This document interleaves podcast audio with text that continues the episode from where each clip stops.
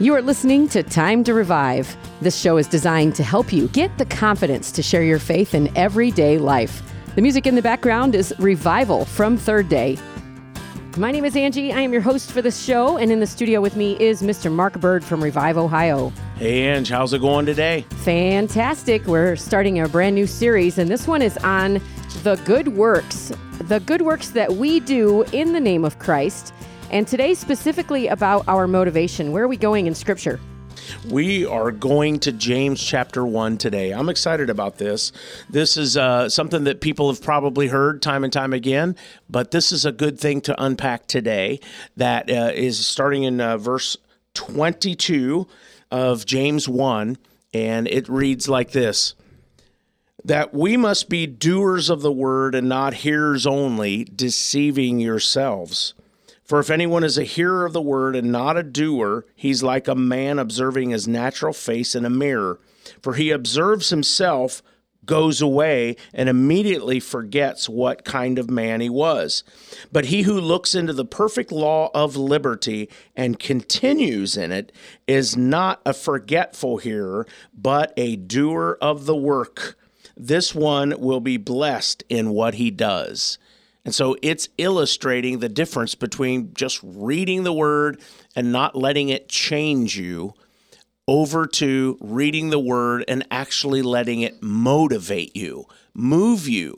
So this word, as we know, is alive and it's sharper than any two-edged sword, as Hebrews four twelve. But what happens is, is this word motivating us? And I think that's what James is pointing out here. Is this word actually motivating us to faith? Is it motivating us to move? Is it motivating us to action? Is it motivating us to actually do something in response? And of course, we know in John chapter fifteen, Jesus said that every tree that doesn't produce fruit, scary. When you read it, yeah. It says you're cut down and thrown into the fire. And yeah. I'd say, well, what Christian wants to be cut down and thrown into the fire? Not me, right? Right. And it's not motivated by that fear as we think of fear, but motivated by the fear of God or the reverence of God or the respect of God. And so it goes back to relationship, Angie. And I think it's this. When we have a relationship with a spouse, for example, we want to do things that pleases that spouse, right? Well, out of love. Out of love, because that love is motivating us. Mm-hmm. And what do we do to demonstrate our love? Show that we are motivated by that love. It actually prompts us to action. And I think that's what I want people to hear and get today in this passage of Scripture, not just to be here like, oh yeah, I acknowledge that in my brain, but actually that I acknowledge it in my heart. And first of all, out of the abundance of the heart, the mouth speaks. Mm. So if you're your heart is abundantly filled with the love of Jesus, that should come out of our mouths. And secondly, it should motivate us to love others because Jesus' commandment is to love God and love your neighbor. And so what we want to look at today is, are we motivated by his love to actually do something about it? Because his will is that none perish, that all come to repentance and come to a relationship with God's Son. And so are we motivated with that? And secondly, are we motivated by that to actually love someone else? And I guess that's what I want to I want to get two points across based on what you're saying. First of all, we're not talking about salvation. Right. We can't get to heaven through our works. That's something that we need to make very clear. The second thing is, sometimes we are motivated because it's the thing to do. Mm-hmm. That's our Christian responsibility. And I don't think that's what God's looking for either. We're not supposed to be just checking the boxes. Like, I gave to the poor, I gave to that ministry. Like, let's talk about our true motivations and why it's not good to just check the boxes. Yeah, and I love that. And I have a perfect example of that, Angie. Uh, a very dear pastor friend of mine, he just took over a, a church uh, that had been uh, going for years and years and years. And every single year, they did an outreach, quote unquote. And their outreach was to serve barbecued chicken to anyone who would come to the church that day. And so that was their outreach. And so he asked them when he arrived, well, is anyone actually sharing the gospel with the people that are coming to this outreach. And they were like, well, no, we, we never thought about that before. And he goes, would it be okay if I actually set up a little tent and actually shared the gospel with the people that came to the chicken barbecue? And they go, well, yeah, I guess that would be fine. Well, the, the greatest part of the story, of course, is that he did set up, had some Bibles and wristbands there, and actually shared the gospel with several people. And I think he, two or three people actually got saved that day. And here's the most beautiful part of this. I just spoke to this pastor yesterday, as a matter of fact, and those two or three people are still in the church. Mm, that's fantastic. Because they shared the gospel. They were doers of the word. Now, the good work was feeding them a dinner. That could be labeled as a good work, right? That's mm-hmm. good. Like you're feeding their bodies, mm-hmm. but unless you feed their spirit and actually share the gospel, actually talk about Jesus. Yeah. That's the best way to love your neighbor. So I, I think that, you know, a lot of times we talk about the process of outreach and we start with, how can I pray for you? Right. And I've actually seen churches that will do a free car wash, but you got to get prayed for. Like, yes. that's the that's the charge, is we're going to pray for you. You get your car washed for free. But that could open up the doors to a deeper conversation. It always does. But just having something to start with. So I think all the outreaches that we do as churches are good, but let's think about how we're going to reach for the gospel. I know some people will say, well, we have to be seeker-friendly. So what's your thought about that?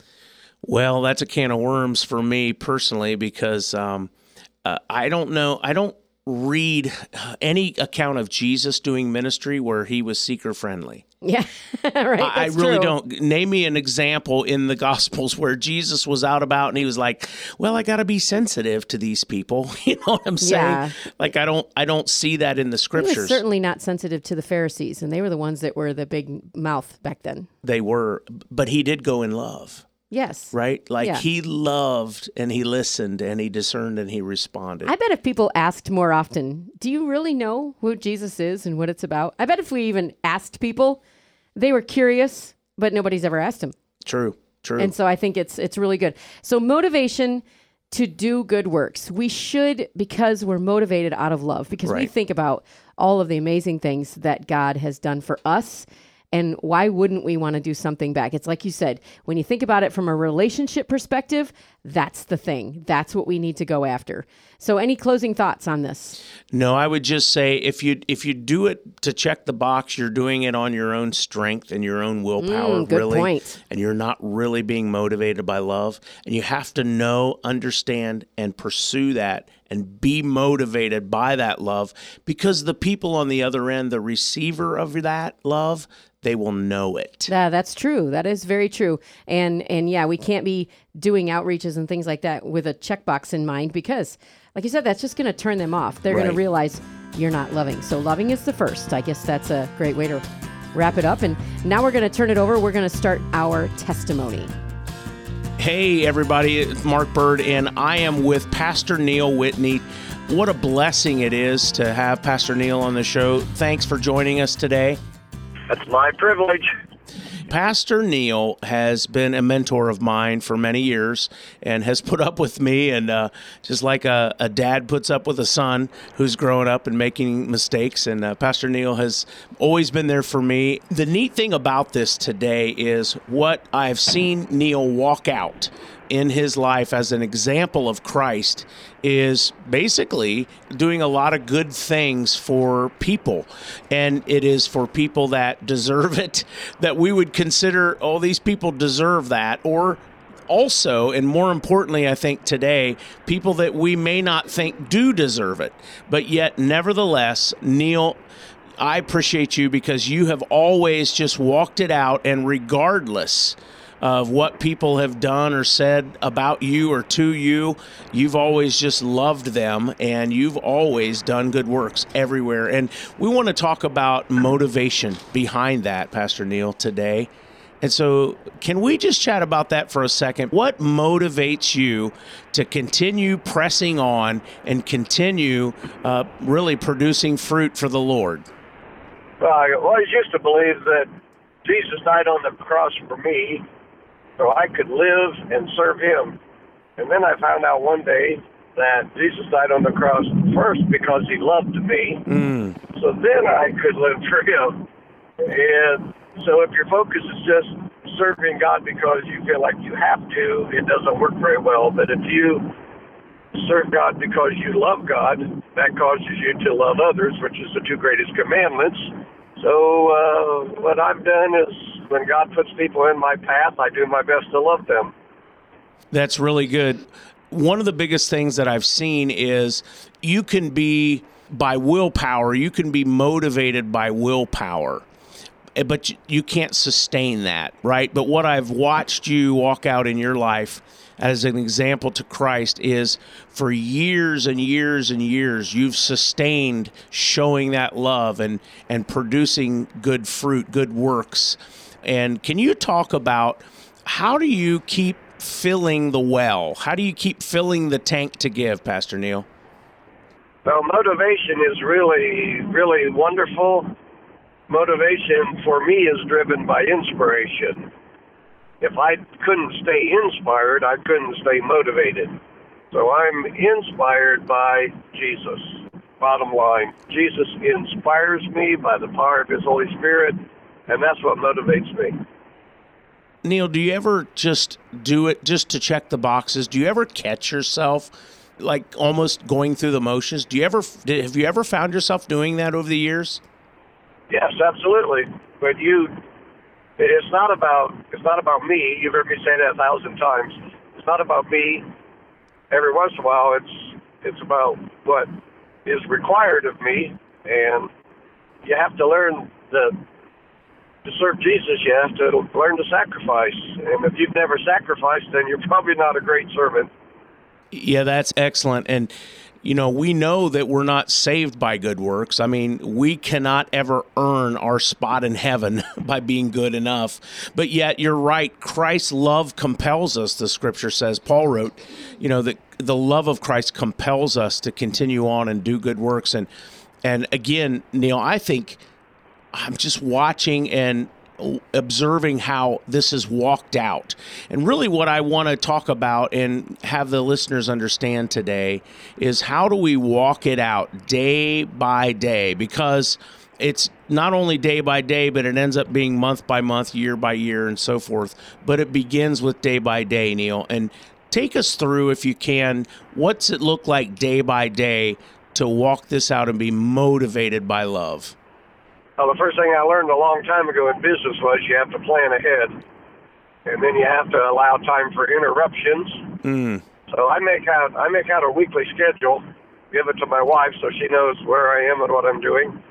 And then there's uh, it's double spaced, so I can write things in there. Mm. Uh, actually, nowadays you type things in there; you don't write anymore.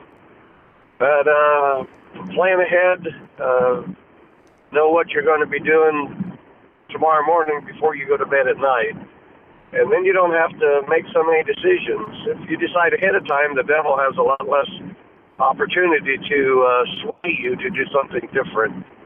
That's real good. And I'm thinking about this too. Like, so you plan out time with the Lord as well, Pastor Neil. What I'm hearing you say is like, well, we have to plan on being with the Lord.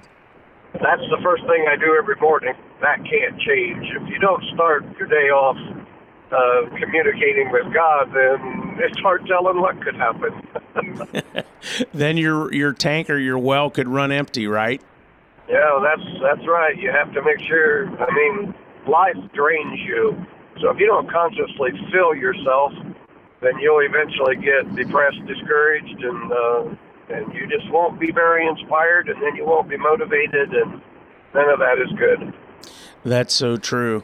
And, you know, when we think about motivation, we have to have Jesus on our mind to be motivated. And I think you would agree with that. But secondly, like what motivates us to love each other, love one another, even when they don't love us?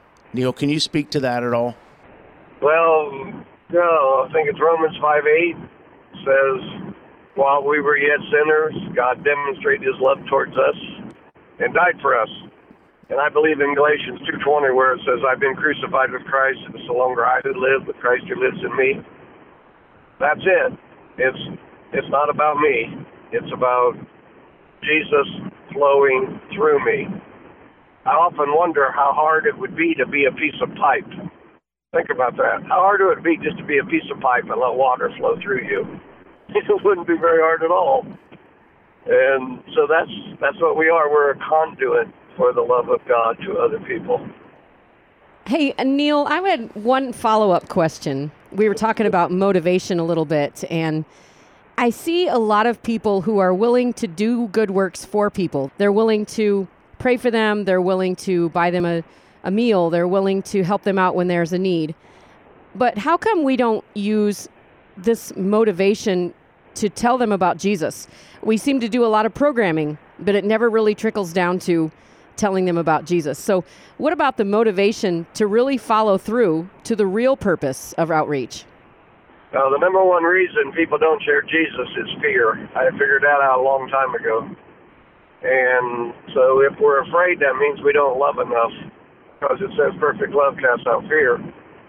So the reason that people don't share the gospel is because this is a big statement, and I don't pertain to even, or pretend to even, think I'm there, but the day that we better understand the love of God is when we will be more willing to share the gospel with other people.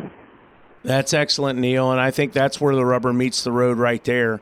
And I think that we, in the ebb and flow of life, I think we're always tempted to let fear try to overtake that and stop us. I think ultimately the enemy's plan is to just stop our mouths from sharing Christ. And fear is the major tactic that he uses to do that. And it's always the what ifs. What if you do that and this happens? And that always kind of tries to grip us and stop us. But what we have to be motivated by is love, just like you said, and let that cast out fear. And so I certainly appreciate you spending the time with us today and just sharing your heart with us. I appreciate all you've done for me over the years too, Neil, and thank you for joining us on the program. Thank you. I so appreciate you as well. All right. This is Mark Bird, and you've been listening to Time to Revive. Thanks for listening to Time to Revive. This show has been brought to you by Shine F M and Revive Ohio.